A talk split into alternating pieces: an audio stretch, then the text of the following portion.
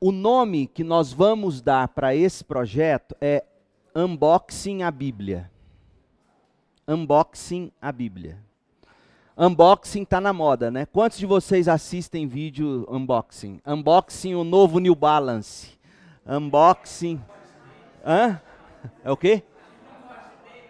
É, quem não pode ter, vai ver, fica com vontade. Então, unboxing a nova caneta Montblanc, unboxing, e aí você vê o que você quer. E o que nós vamos fazer é isso. Psh, mas gente, já estou na folia do carnaval? Aí olha só, unboxing todo mundo sabe, é uma palavra do inglês, significa desembrulhando. Então nós vamos desembrulhar a Bíblia. O primeiro livro que nós vamos juntos desembrulhar é Romanos. Antes de falar do que eu entreguei para vocês, eu quero rapidamente ah, falar para vocês o que, que significa, ou dar alguma dica de como você pode ler a Bíblia por você mesmo. Eu não vou ser extenso aqui, mas se você quiser anotar, esses passos são muito importantes. Depois eu posso tentar melhorar a gramática disso aqui, o português disso aqui e enviar para vocês. Mas eu quero que vocês entendam. Quando a gente vai ler qualquer texto, mas de forma especial a Bíblia, já que é o que a gente está se propondo, você faz pelo menos três coisas. Primeiro, você tem que ler para entender o significado do autor, não o seu significado. Parece óbvio, mas não é tanto assim. Muita gente, quando lê, ela, ela, as pessoas geralmente não querem saber o que de fato o autor intencionou quando ele escreveu. As pessoas hoje, e daí, por exemplo, você vê as artes, as artes modernas, ah, impressionistas, você vai ver o que? Aquela obra de arte que não tem sentido nenhum, por exemplo, um quadro que eles chamam de pintura. É um derramamento de tintas totalmente abstratas, onde você não tem que buscar entender a intenção do pintor. Você, veja bem, ao ver a pintura, o seu sentimento vendo aquela pintura, vendo aquela arte, o seu sentimento define a intenção para você. E, e, não se iluda, gente, isso, isso afeta também a interpretação de textos. No direito, nós estamos vendo isso. Quando você vê ministros do Supremo Tribunal Federal não pegando a letra da lei para interpretar, mas partindo para subjetivismos do tipo: o que define sexualidade não é necessariamente a genitália, já falei disso para vocês.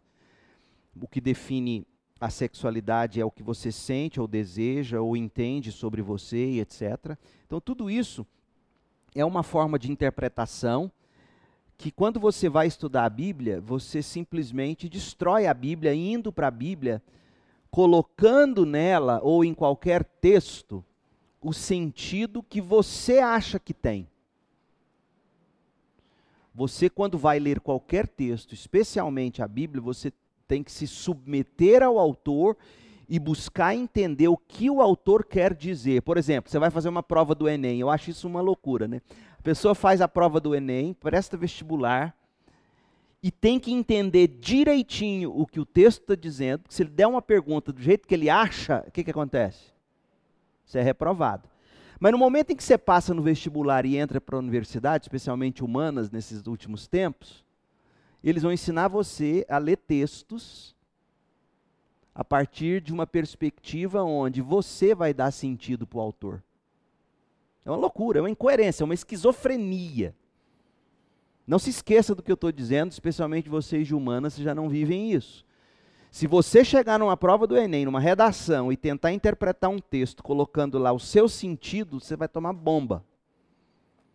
Porque você tem que saber interpretar a partir do que o autor está dizendo. Mas quando você entra na universidade e vai aprender interpretação de texto, você é ensinado a ignorar a intenção do autor, já que nenhum texto tem intenção original e aí você coloca sentido.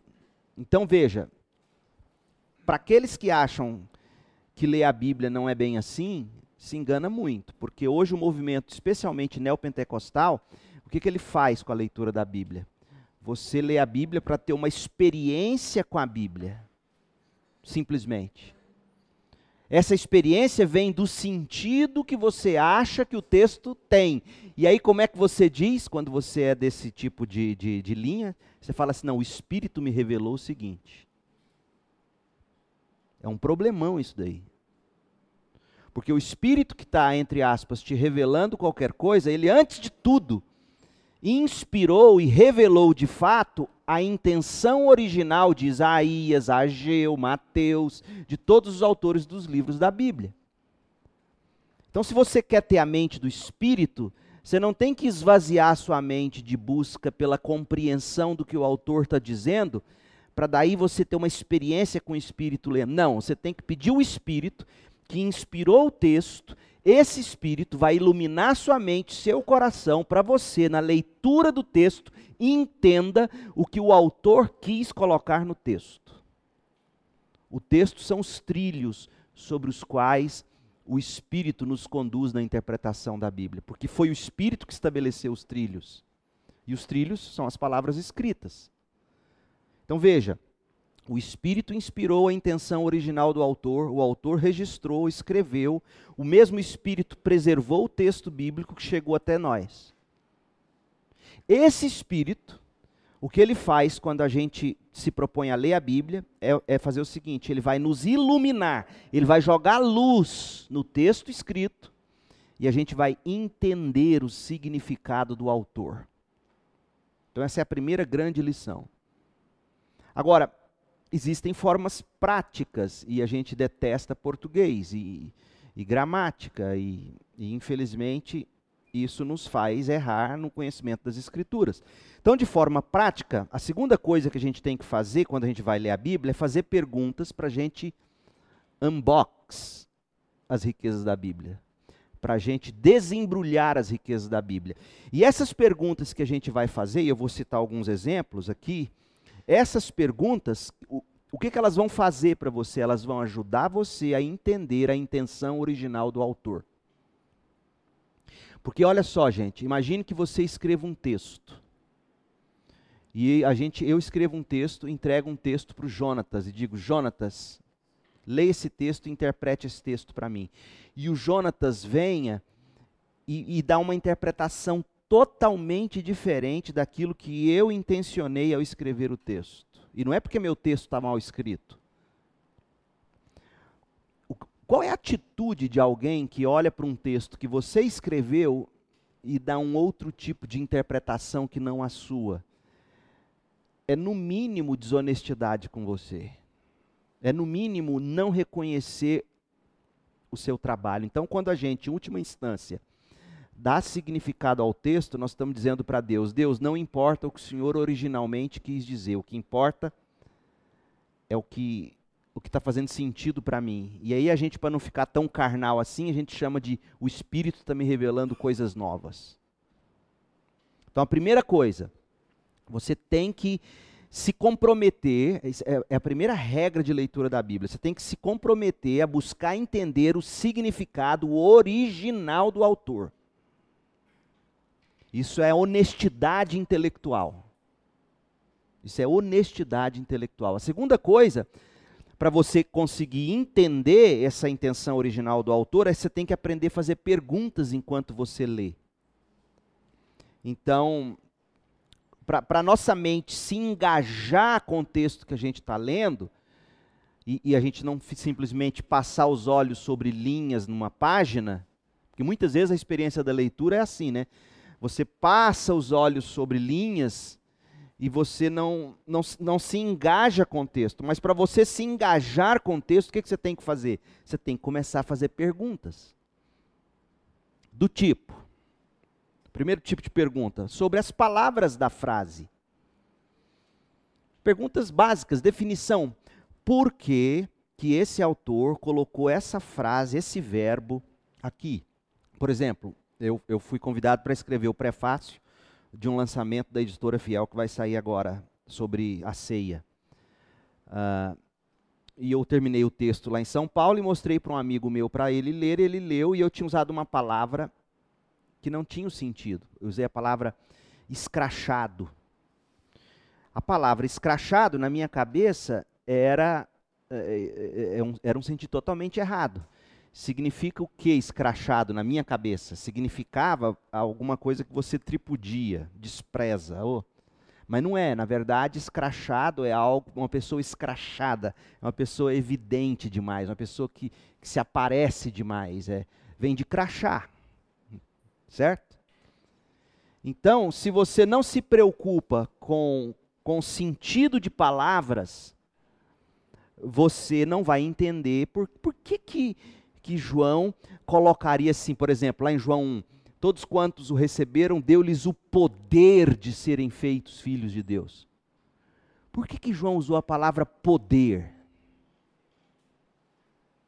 Outras versões vão dizer, Deu, todos quantos o receberam, deu-lhes o direito de se tornarem filhos de Deus. E se você analisar a palavra grega no original, ela pode ser tanto direito quanto poder. Então por que que João, olha só, por que que João usaria uma palavra de duplo sentido? Como você não sabe grego e hebraico, o que, que você tem que fazer? Você tem que ler pelo menos com dois, dois tipos de versões diferentes. Aí você compara uma com a outra. Então, por exemplo, deixa eu te dar um exemplo simples. Abre a sua Bíblia se você tem a NVT, e eu vou abrir aqui na Nova Almeida atualizada, a NAA, Nova Almeida atualizada. Você pega, por exemplo, Romanos capítulo 8, verso 32. Você vê o que é, qual é a importância de uma palavra numa frase, ou de palavras numa frase. A seleção correta, 832. Ah, diz o que aí? Alguém leia. Bem alto. Se ele não poupou nem mesmo seu próprio filho, mas o entregou por todos nós, acaso não nos dará todas as outras coisas?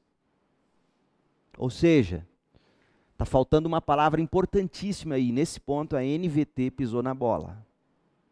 Importantíssima. E eu vou te mostrar ela daqui a pouco. Ah, não, não, por exemplo, você está lendo esse texto, Romanos 8,32. Jesus não poupou o próprio filho.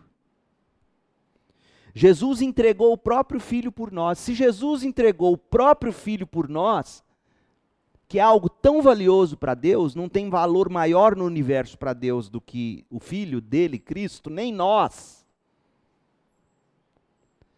É, e se Deus entregou o próprio filho por nós, será que ele não nos dará outras coisas? Todas as outras coisas? Aí todas as outras coisas seria o quê? um cheque em branco. Aquilo que eu acho que eu preciso ter e Deus ainda não me deu. Certo? Ou estou errado? Baseado nesse. Pura e simplesmente, você está lendo esse texto, eu posso muito bem chegar aqui e falar: aquele que não poupou o seu próprio filho, mas por todos nós o entregou, será que não nos dará graciosamente todas as coisas? Pronto. Mas falta uma palavra aí, aí eu fui checar. E eu me dei conta desse versículo, veja, o Piper no livro que ele autografou para mim, ele coloca Romanos 8,32. Aí rapidinho eu abri a Bíblia dele, que estava do lado assim, do, e ele usa a ESV em inglês. E li no inglês.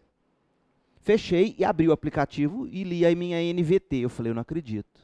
Não tem na NVT. E qual é a palavra?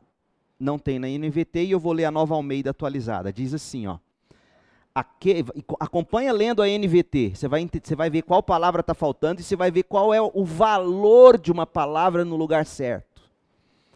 Aquele que não poupou o seu próprio filho, mas por todos nós o entregou, entregou ele por nós, entregou ele a nós, né? A NVT também diz, é, tem esse sentido. Será que não nos dará graciosamente com ele todas as coisas? Não tem com ele na NVT. Nos dará graciosamente todas as coisas com ele. Ou seja, todas as outras coisas que Deus vai nos dar com Jesus servirão para nós melhor desfrutarmos de Jesus. Então, por exemplo, Deus não vai me dar um carro novo se Ele sabe que ao pegar esse carro, eu vou usar para ir para o carnaval no Rio de Janeiro pegar as gatinhas. Deus não, não é assim que Deus promete as coisas. Então, essa expressão com ele, aí eu olhei na, N, na, na, nova Almeida atualizada, tem com ele, Almeida Revista Atualizada tem com ele. Eu só não chequei a NVI, a nova versão internacional. Então, essa, essa expressão com ele é fundamental, porque todas as coisas que Deus vai nos dar é com Cristo. E para quê? Para eu desfrutar com Cristo. Deixa eu te dar um exemplo para ficar mais claro ainda o que eu estou dizendo, porque talvez não caiu na sua cabeça ainda.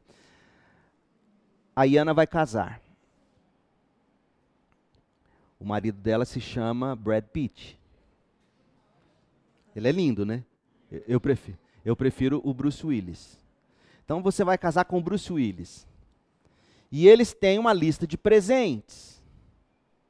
Né? A lista de presentes, toda a lista de presentes é nas lojas da Quinta Avenida em Nova York, para fazer a compra. Então, tudo que eles vão ganhar da lista de presentes é para o Brad Pitt ou para o. Esqueci o bonito. O Bruce Willis. É para o Brad Pitt ou para o Bruce Willis desfrutar sozinho não, ele ganhou um jogo de jantar. É para ele jantar sozinho? É para ele jantar com a amante dele? A cama que eles ganharam, não sei quantos mil dólares, eu soube de um vaso sanitário que alguém instalou aqui no Brasil e importou, vocês não acreditam. Imagina o vaso sanitário do seu marido, do Bruce Willis. Sabe quanto que a pessoa importou o preço do vaso sanitário? 10 mil dólares. Falei, gente, para você fazer cocô em cima de 10 mil dólares, presta atenção. Então veja, todos os presentes que um casal ganha, eles ganham para ser desfrutado um com o outro. E se eu não desfruto de qualquer um desses presentes com o outro, eu estou pecando contra o outro. Então, quando Jesus diz, Paulo diz, Deus nos deu o próprio Filho, o entregou por nós, ou seja, em nosso lugar, e o entregou para nós, para desfrutarmos dele. Ele fez isso. Será que ele, juntamente com Cristo, não nos dará todas as coisas para a gente desfrutar de Cristo? Esse é o sentido. Então, gente, quando você lê a Bíblia, é importantíssimo, e é isso que a gente vai fazer no exercício quando a gente começar a ler o texto de Romanos você tem que ler, digamos, um primeiro parágrafo uma vez, depois você vem de novo. Por isso que a leitura da Bíblia, ela tem que ser meditativa. Porque você tem que perguntar o seguinte: por que, que essa palavra está aqui? Por que, que ele usou essa palavra, esse adjetivo? Por que, que ele usou dessa forma? Outra coisa, pergunta. Na NVI tem, na nova versão internacional tem com ele. Então, é uma pena que a NVT não tenha posto porque essa expressão é fundamental.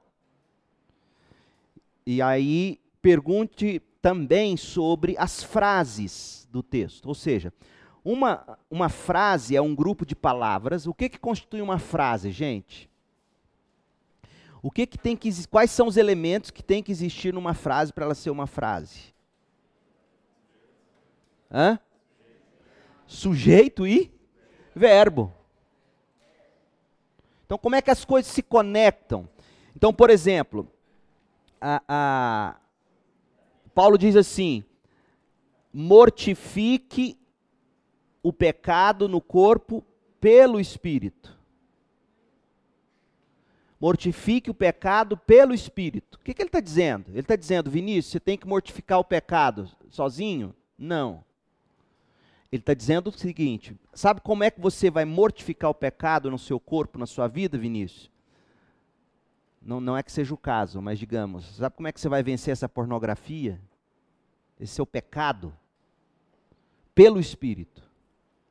A atividade para a mortificação da carne, nessa frase, mortifique a carne pelo Espírito, a atividade de mortificação se dará pelo Espírito. Aí te vem uma pergunta. Deve ter vindo, tem que ter vindo, senão você não está nem prestando atenção.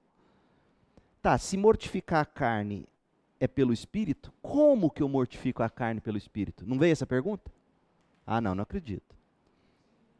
Então você está lendo o texto, mortifique o, o, pecado no seu corpo, a, mortifique a carne pelo Espírito, tá? É pelo Espírito. Aí você sublinha assim, ó, e coloca uma interrogação. Como? Você vai pesquisar isso depois. Você tem que entender isso. Tá vendo como é que a leitura engajou você? Porque você fez perguntas sobre palavras, você fez perguntas sobre a estrutura da frase, você fez perguntas sobre por que essa preposição ou essa conjunção está aqui. Tipo, por que, que Paulo usou portanto? Por que, que Paulo usou a conjunção mas? Por que, que Paulo está usando essa construção da palavra? Outra pergunta, contexto. O que, que Paulo vinha dizendo? que, que Paulo disse depois? Outra coisa, que relação há entre esse texto no livro que eu estou lendo e desse livro na Bíblia como um todo? Qual é a relação? Por exemplo, vou te dar um exemplo claro: dom de língua. Dom de língua. Se você for definir a doutrina do dom de língua simplesmente pelo que está em 1 Coríntios 12, você vai ter os problemas e os exageros e os erros e, os, e as bagunças por aí. Porque você não pode interpretar línguas simplesmente por 1 Coríntios 12. Por quê? Porque 1 Coríntios 12 não está claro do que Paulo está falando. Ficará claro quando Paulo chegar no capítulo 14, especialmente a partir do verso 20, e ficará mais claro ainda a partir do que foi ou do que foram as línguas em Atos, capítulo 2 e outros textos. Percebe? Então você tem que ler o texto a partir do contexto no mesmo livro, em outros escritos do mesmo autor e em relação à Bíblia como um todo. É assim que tem que ser lido. Aliás, qualquer advogado, qualquer juiz, qualquer intérprete da lei vai procurar entender determinadas expressões ou decisões a partir de contexto. Ninguém toma uma decisão assim. É assim que, por exemplo, vai se gerando o que, os, o, que o direito chama de, de jurisprudências. Então você precisa ter isso. Primeiro, então vamos lá, recapitulando. Como é que você faz perguntas? Você pergunta sobre palavras, você pergunta sobre a estrutura da frase, porque você pergunta sobre por que esse mais, todavia, contudo, portanto? Por que, que está aqui? É, qual é o contexto dessa, dessa passagem? Que relação há com outras passagens da Bíblia? E aí sim você faz a pergunta: como é que eu aplico isso para a minha vida? Você não chega lendo o texto querendo uma aplicação sem antes entender a intenção original. É a mesma coisa você chegar na farmácia querendo um shampoo para o seu cabelo e comprar leite magnésia Philips. O vidrinho até parece, é azul, tem rótulo branco, tem de menta, tem de caju, tem de tem de um monte de sabor. Por quê? Porque a intenção de quem fabricou leite magnésia Philips não é para o cabelo azul da Yasmin. O cabelo azul da Yasmin requer algo especial para o cabelo azul da Yasmin. Não é verdade? Então, como é que você vai querer uma aplicação sem saber qual é a intenção? Você vai estar tá aplicando é, é, veneno no seu cabelo, quando na verdade você quer um condicionador. Então, você só vai fazer a aplicação do texto depois que você entendeu o texto. Então, vamos lá. Paulo falou: mortifique as obras da carne pelo Espírito. Eu entendi. É, eu não tenho como eu vencer o pecado sozinho. E se eu vencer, eu serei moralista. Hoje até, por exemplo, quando você tenta fazer tudo pela lei, o meu vizinho de garagem no prédio, é vizinho de porta, ele é um homem extremamente legalista, mau, não acredita em Deus. E ele critica o brasileiro na quebra das regras e das leis, que é de uma forma assim, o tempo todo ele está brigando com todo mundo. Hoje, vou pegar o carro para vir para a igreja, tá lá na minha garagem, do lado da minha garagem, na garagem dele, um carrinho do supermercado Moreira, que é lá perto de casa. Ou seja, não estou dizendo que ele roubou, não, ele vai devolver. Mas naquele dia ele achou que ele poderia ter feito as compras, vir a pé empurrando o carrinho do Moreira, pôr na garagem, e amanhã, quando ele for voltar lá para buscar o leite, ele leva e devolve. Eu te pergunto, isso é correto? Não. Aí sabe o que, que me veio na mente na hora? Quem vive da lei morre pela lei. Ou seja, você não mortifica a carne pela lei. A, a lei vai apontar que a carne está errada. Você mortifica pelo espírito. Então você entendeu isso. Qual é a aplicação disso para você? Você vai buscar entender em outras passagens o que, que Paulo quer dizer com mortificar a carne pelo espírito. Eu poderia te guiar por Gálatas capítulo 3, por exemplo. Quando ele vai falar muito sobre isso. Percebe? E a última coisa, você entendeu a intenção do autor, você fez as perguntas certas, você conseguiu traçar suas aplicações para a sua vida. Uma pergunta importantíssima. Diante disso, aí sim, que tipo de emoções eu tenho que permitir ter diante disso? Que tipo de afeição esse texto produz em mim? Tem que produzir em mim alegria? Tem que produzir em mim obediência? tem que produzir em mim desejo de, de viver para Deus? Que tipo de emoção, que tipo de afeição esse texto que agora eu entendi, que tipo de emoção produz em mim? Uma pessoa que vai obedecer, uma pessoa que vai chorar e vai prantear pelo pecado, uma pessoa que vai pedir perdão, uma pessoa que vai restituir alguém que tenha defraudado, etc, etc. Então, essa é a leitura bíblica. Agora, tudo isso aqui eu estou dando para você é um monte de passos, né? É como dirigir. Isabela pega a aula de motorista, o motorista fala, pisa, não pisa assim, primeira, segunda, não dá arranque, não é? Então no início é assim, depois, com o tempo, é natural. A leitura vai se tornando natural. Então, com tudo que eu estou dizendo, eu não quero te desencorajar, ah, não. Então, se eu já não gostava de ler tudo. Então, escuta, na vida tudo tem processo. Julinha adora fazer doces e será famosa. Certo? e vai fazer doces para a glória de Jesus. Agora, eu duvido que ela tenha chegado lá para fazer o primeiro brigadeiro dela fazendo uma experiência, despejando leite condensado com leite magnésia Philips. Não, não, ela não fez isso. Duvido. No mínimo, ela viu alguém fazer, ou foi no YouTube, ela se preocupou em seguir o que? Ouça aqui bem: regras. Gente, ouça o que eu estou te dizendo. Ninguém vive plenamente se não seguir regras. E a leitura tem suas regras. Então vamos lá. Primeira coisa que você faz quando você vai ler um texto bíblico: entenda o significado original do autor. Não imponha significado. E você vai entender esse significado fazendo perguntas. Onde? Por quê? Qual o contexto? Que aplicação isso tem? Que tipo de emoção isso tem que produzir, etc. E a terceira e última coisa: ore durante esse processo todo. Senhor, o Senhor tem que me dar entendimento. O Senhor é que tem que abrir minha mente. O Senhor inspirou esse livro sagrado. E para eu entender o que o Senhor quis dizer, por mais que eu faça todos os meus exercícios, eu preciso que o Senhor ilumine meu coração. Porque o diabo, gente, conhece essa Bíblia. Nossa, como. Ele saberia pregar melhor do que qualquer pregador em termos de conteúdo e coerência teológica. Mas tem uma coisa que o diabo não tem ele não tem afeição por Deus. E quem produz afeição por Deus em nós é o próprio Deus. Nós somos mortos em delitos e pecados. E sabe por que, que o diabo não vai ser salvo? Porque Deus não quer salvá-lo. Ele já está, Deus decretou a sua condenação. Não é que Deus vai impedir ele de se arrepender? Primeiro, que ele nunca vai se arrepender, ele está entregue a si mesmo. E segundo, que Deus não vai fazer o que fez em todos nós que cremos. Deus não vai gerar fé no diabo. Deus entregou o diabo a si mesmo. Esse é o caminho? Vai. Então, cuidado com essa história de livre-arbítrio. Que livre-arbítrio é Deus te entregar aos seus próprios arbítrios. E os seus próprios arbítrios, a parte do espírito, é morte. A gente faz o que dá vontade, ninguém faz obrigado. Mas a nossa vontade é corrompida. E se Deus não vier e não quebrar essa vontade com graça irresistível, com amor, não nos seduzir.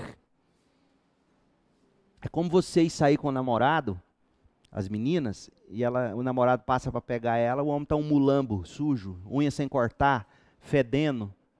Quer dizer, não há nenhum tipo de requinte, né, de perfume, de, de, de pele sedosa. Gente, John Piper tem uma pele lisinha.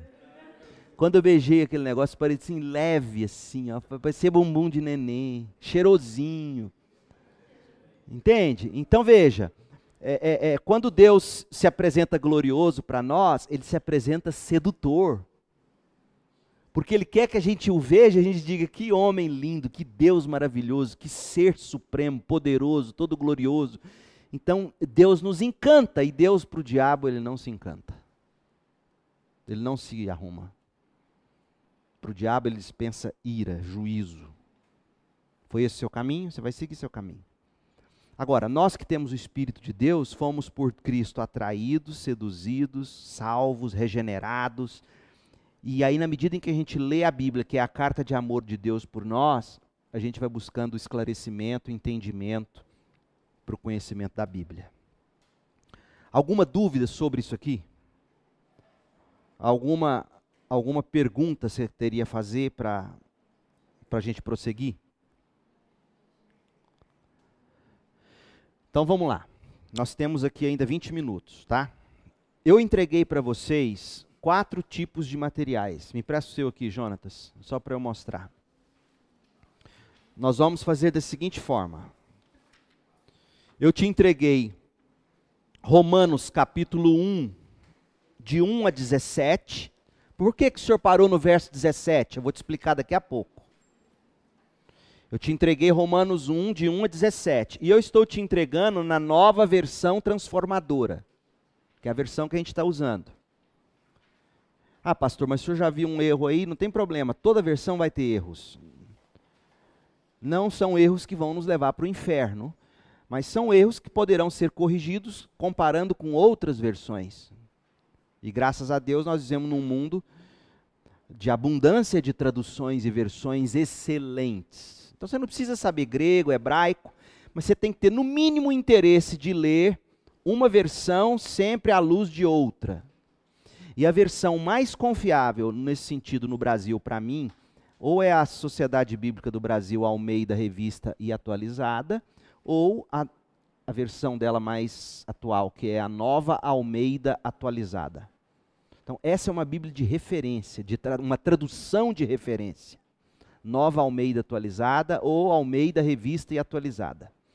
E a versão que eu leio, porque ela é muito boa também, ela é um, um português fluente, é essa que eu entreguei para vocês. E eu entreguei ela para vocês num papel com um espaço 1.5, um pouquinho de margem, para quê? Porque nós vamos fazer anotações. A leitura da Bíblia que nos ensina é uma leitura com anotações.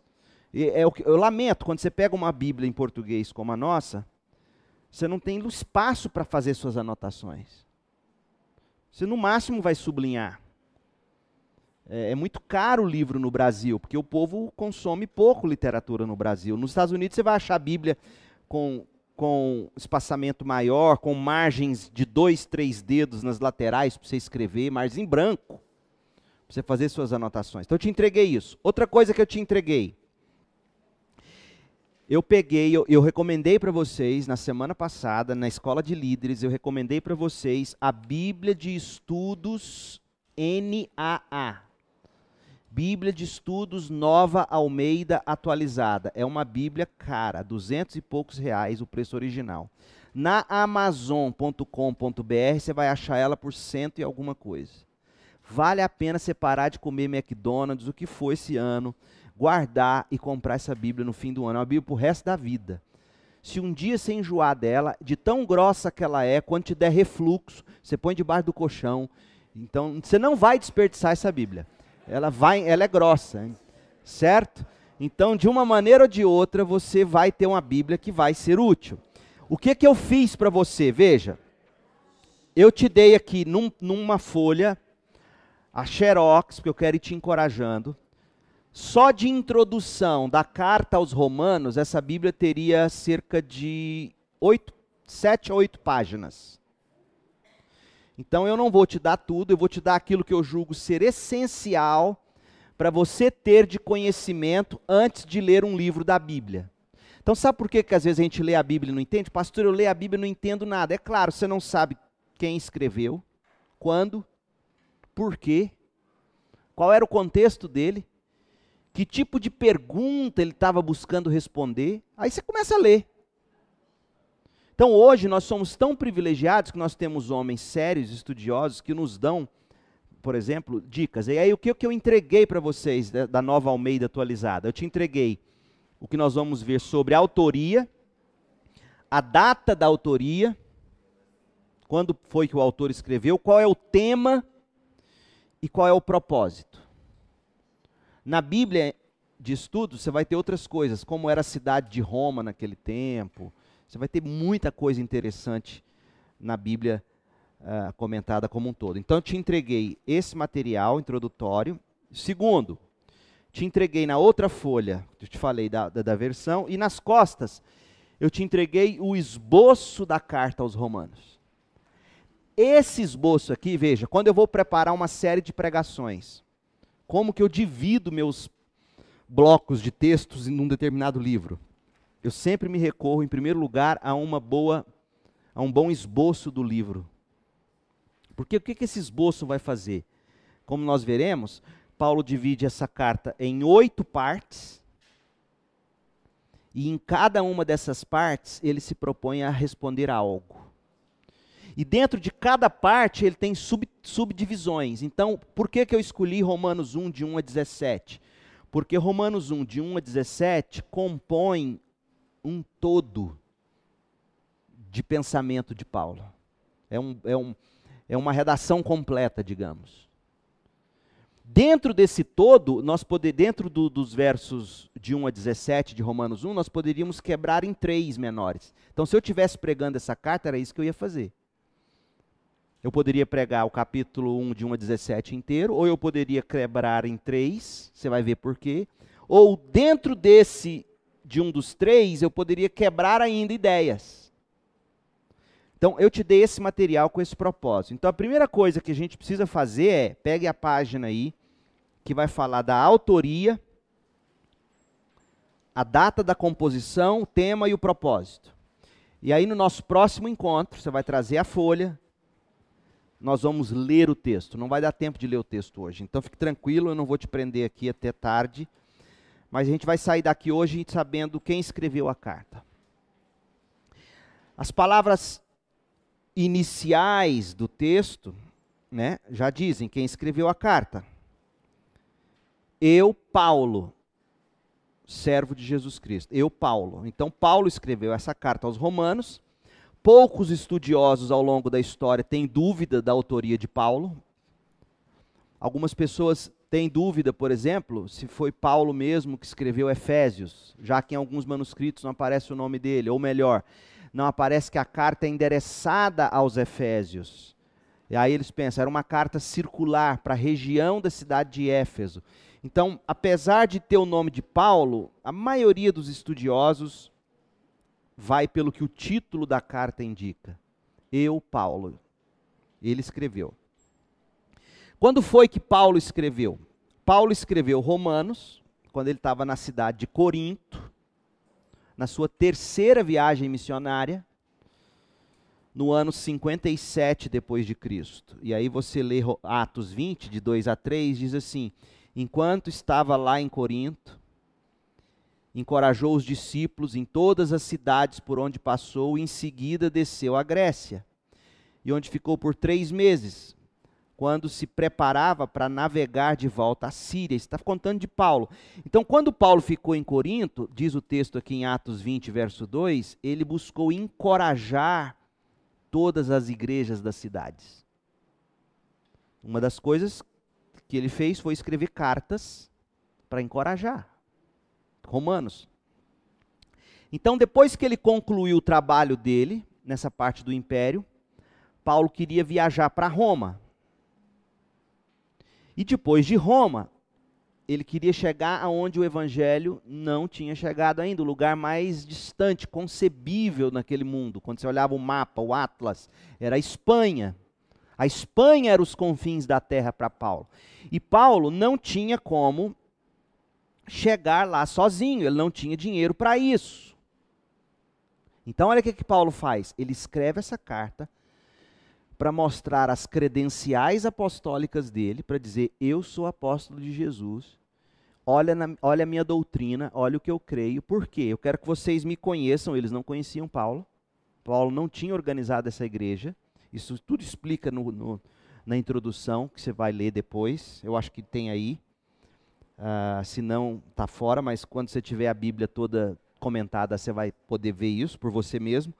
Então, quem fundou a igreja de, de, de, Roma? Há quem pense que foi Pedro, né? Porque a igreja católica vai se dar muito bem, dizendo, mas ao que tudo indica, não foi Pedro, ao que tudo indica, foi um grupo de crentes ah, convertidos lá na época dos dias de Pentecostes. Tinha muita gente de todos os lugares, ouviram o evangelho lá, creram, voltaram. Quando eles voltaram, esses judeus voltaram para Roma, porque o judeu fazia o quê?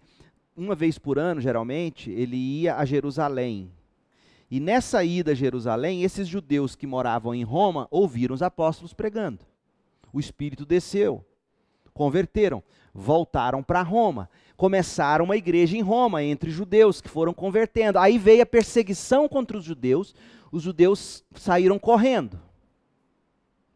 E aí a igreja em Roma ficou uma mistura de judeu escondido com gentil ou quem não era judeu que foi se convertendo.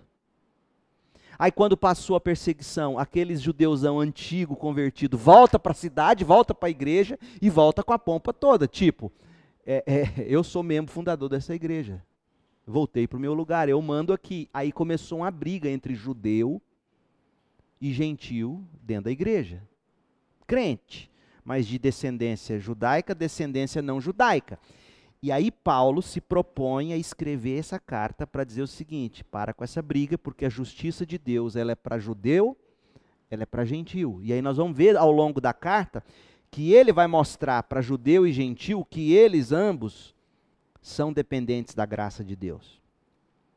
E aí o tema de Romanos é a revelação da justiça de Deus no evangelho de Jesus. O evangelho de Jesus revela a justiça de Deus. Nós vamos falar o que, que isso significa quando a gente começar a ler o capítulo 1. Paulo vai falar disso. E, e, esse evangelho, ele, ele é a justiça de Deus, ele é o poder de Deus para a salvação, tanto do judeu como do gentil. Paulo vai mostrar isso. Paulo vai dizer: Eu não me envergonho desse evangelho. Ele é o poder de Deus para a salvação. Ele fala isso em Romanos. Por que, que Paulo fala isso? Ah, tá vendo a, a pergunta? Você está lendo o texto. Aí Paulo de repente começa: eu não me envergonho do Evangelho de Cristo. Peraí, Paulo, quem te perguntou isso? Ninguém perguntou se você está com vergonha do Evangelho. Mas se ele colocou isso, você não acha uma expressão forte? Você vem escrevendo, se apresentando, aí fala: Eu não me envergonho do Evangelho de Cristo. Paulo tinha algo em mente, a gente precisa tentar entender. Quando a gente for ler, nós vamos ver isso. E aí, a julgar pela forma como ele compôs essa carta dele, Paulo está buscando responder a algumas perguntas que existiam ali no seio da igreja. E como Paulo sabia disso? Paulo sabia disso por causa de vários amigos conhecidos que agora moravam em Roma e frequentavam aquela igreja, pessoas com quem Paulo se correspondia, e essas pessoas falam: Paulo, os problemas da igreja aqui são terríveis. Você está querendo escrever, você está querendo vir para cá para eles enviar você para missões? Aliás, para ficar claro para você, abra sua Bíblia aí, ah, em Romanos 15, 19.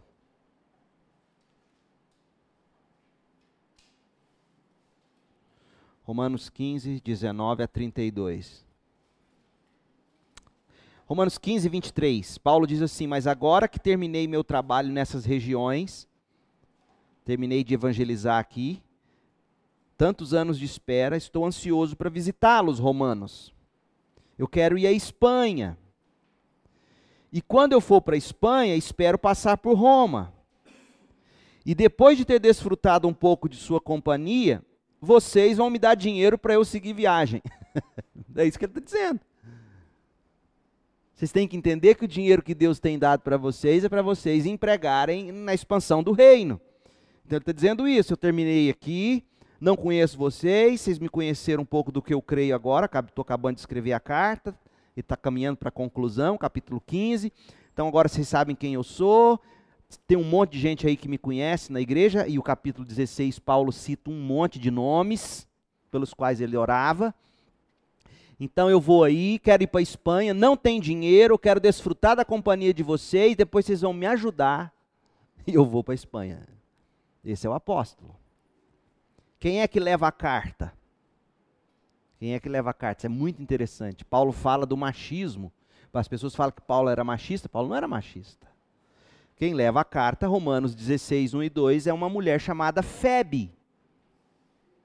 Romanos 16, 1 e 2. Recomendo-lhes nossa irmã Febe, que serve a igreja em Sencreia. Sabe qual é essa palavra servir aí no, no grego? Diaconia, ela era diaconisa. E é essa é impressionante, porque é essa mulher que leva a carta de Paulo. Ela não é pastora, ela não é pregadora, ela é uma diaconisa que tem função importante na igreja também.